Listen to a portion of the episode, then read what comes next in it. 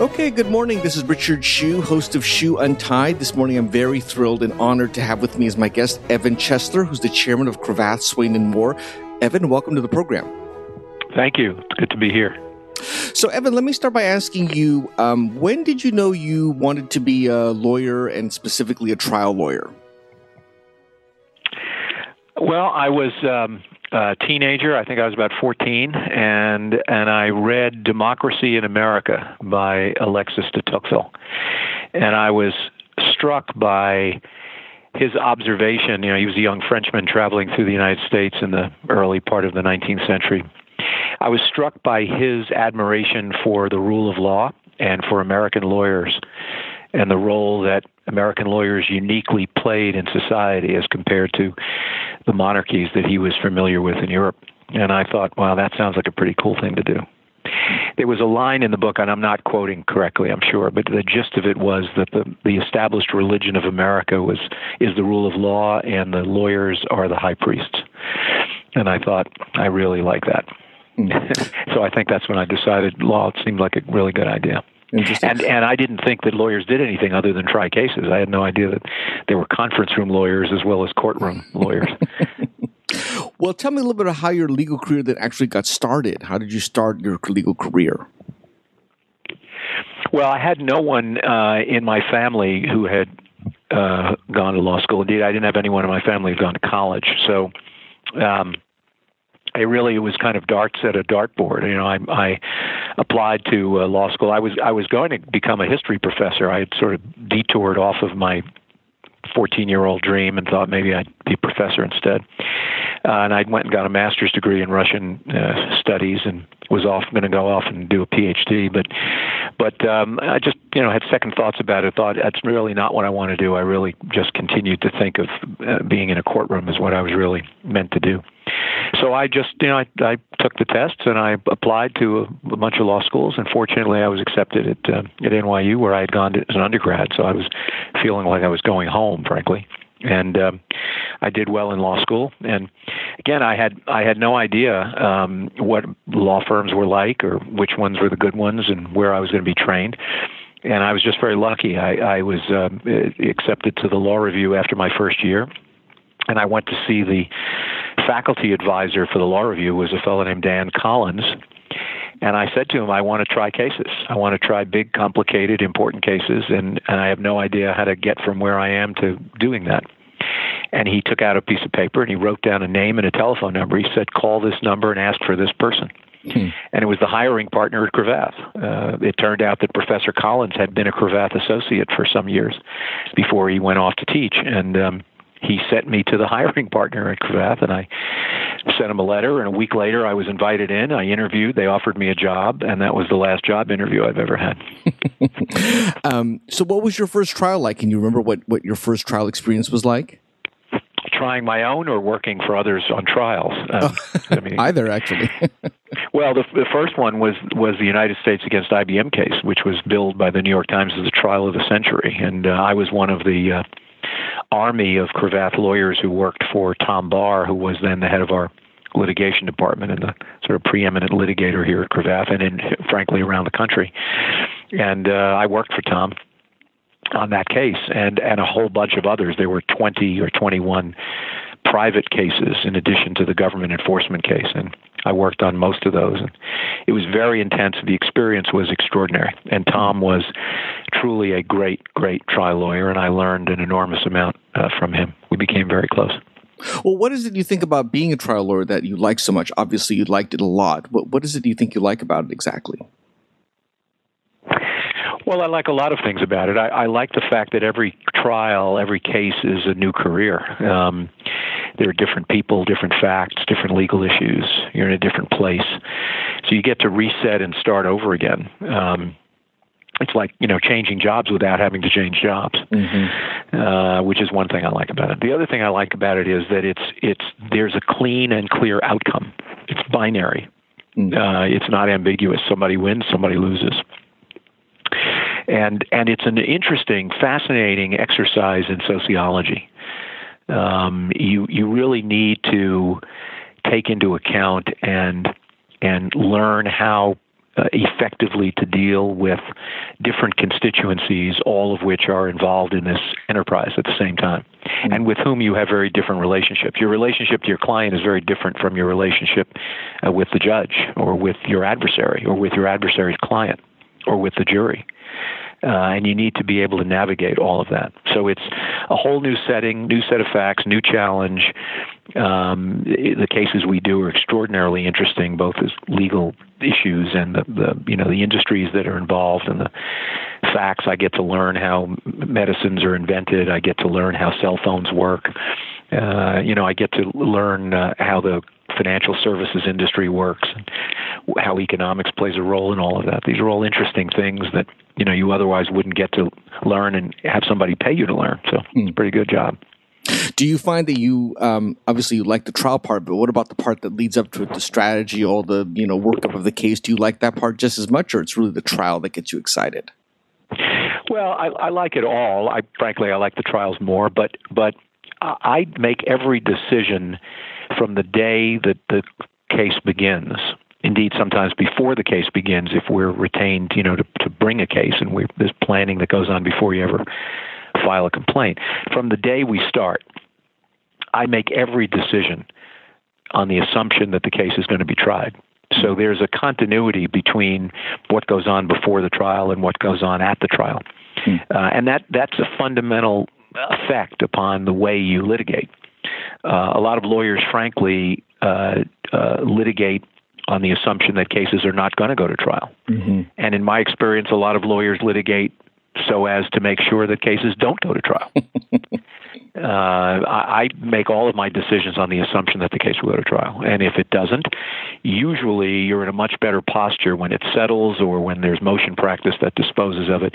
If you've made your decisions along the way, all geared toward what's going to happen in the courtroom when the case is tried. Mm. Because if it because if the process takes its natural course, that's where the case is going to end up. Mm-hmm. Um, and you better be preparing for that. Otherwise, you know, in my view, you're you're looking at the wrong target. Now, you mentioned obviously the IBM case. Any, and when you look back on your career, are there any other particular trials that just kind of stand out in your mind, either because of its complexity or some incredible experience you had? Well, there are a lot of them, and I've tried dozens and dozens of cases all over the country, and each one of them, you know, has its own unique um, uh, features, its own unique experiences. There's a, you know, we try cases in teams. The Cravath firm is is structured around teams, and every one of those trials involves a team that has lived together in the trenches for a period of time and under, you know, very uh, usually difficult, challenging circumstances. There are enormous bonds that form. I mean, people really you know become friends and rely upon each other in ways that you don't often see in in the business world.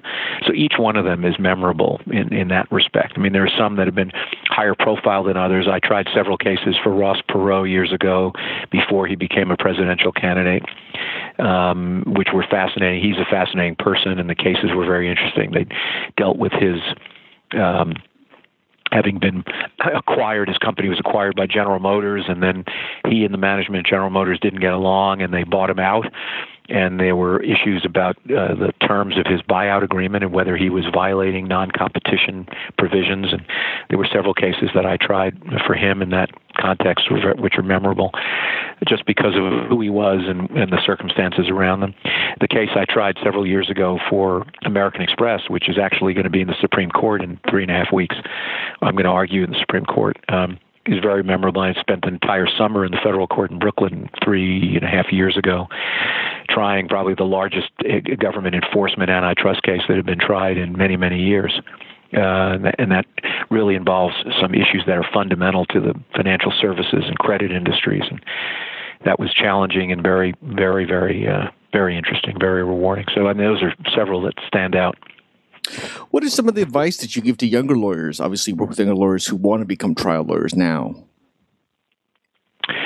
Well, I I, I try to you know um, give them several basic uh, guideposts. I guess is the right phrase. One is you have to really decide if this is what you want to do. Um, you know, too often people back into careers or they just uh, kind of unthinkingly end up standing someplace for a lot of reasons. And and this is not the kind of career that one should inadvertently uh, wander into. Mm. Um, it's too much of a commitment. It's too much of a of an imposition on your life.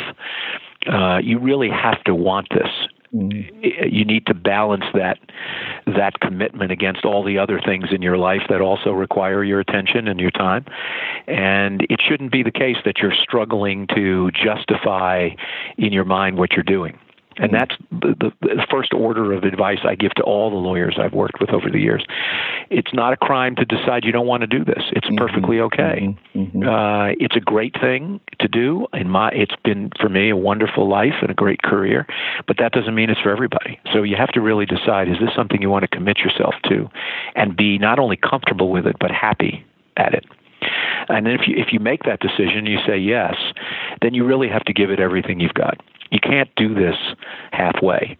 You have to really, really embed yourself in the forensic skills of being a trial lawyer. You don't have to be a great antitrust lawyer or a great patent lawyer or a great um, you know securities lawyer. Though you, the way you get to be those things, if you're a litigator, in my view, is learning how to be a great trial lawyer.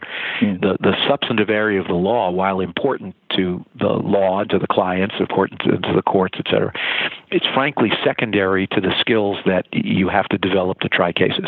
Mm. Because if you're going to try all different kinds of cases, the transcendent set of skills are the trial lawyer skills which apply regardless of which legal discipline you happen to be in at any any moment. In addition to obviously having a busy schedule as a trial lawyer, you're obviously the chairman of the firm as well. How are you able to balance both those things? That must be pretty challenging. How how do you do that?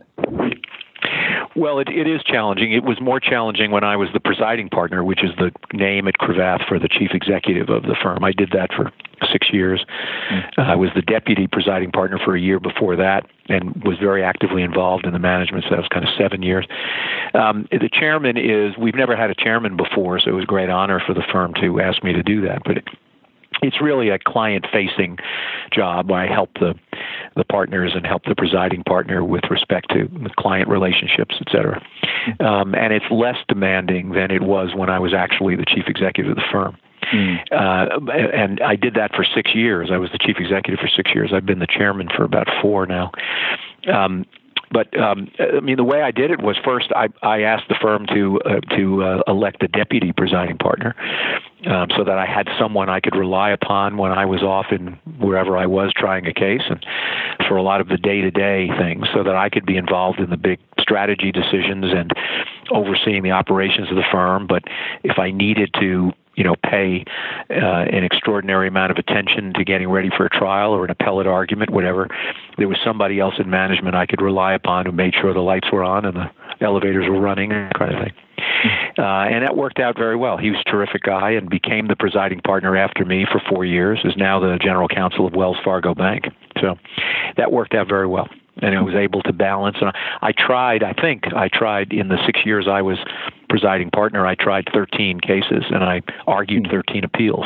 Mm. So I was able to and had and handle a lot of other cases that didn't go to trial during those years or get to an appellate court. So, you know, I was able to maintain a, a full time uh, litigation practice. Well, now you've obviously had an incredible career. Are there any specific kinds of career goals that you still have, either kinds of trials that you you know so you still want to try, or maybe write a book, or any, anything else that you're thinking about you still want to do?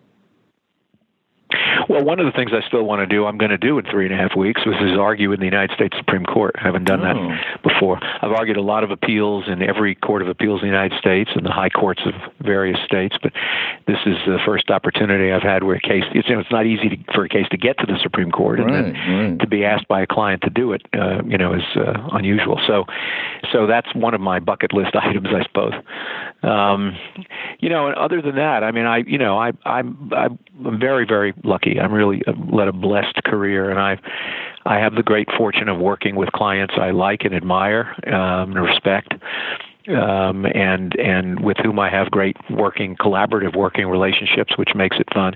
I have the best lawyers in the world in this building. Um, you couldn't ask for better colleagues, uh, and they are. They're not only great lawyers; they're really great people, and there's a real feeling of collegiality at Cravath.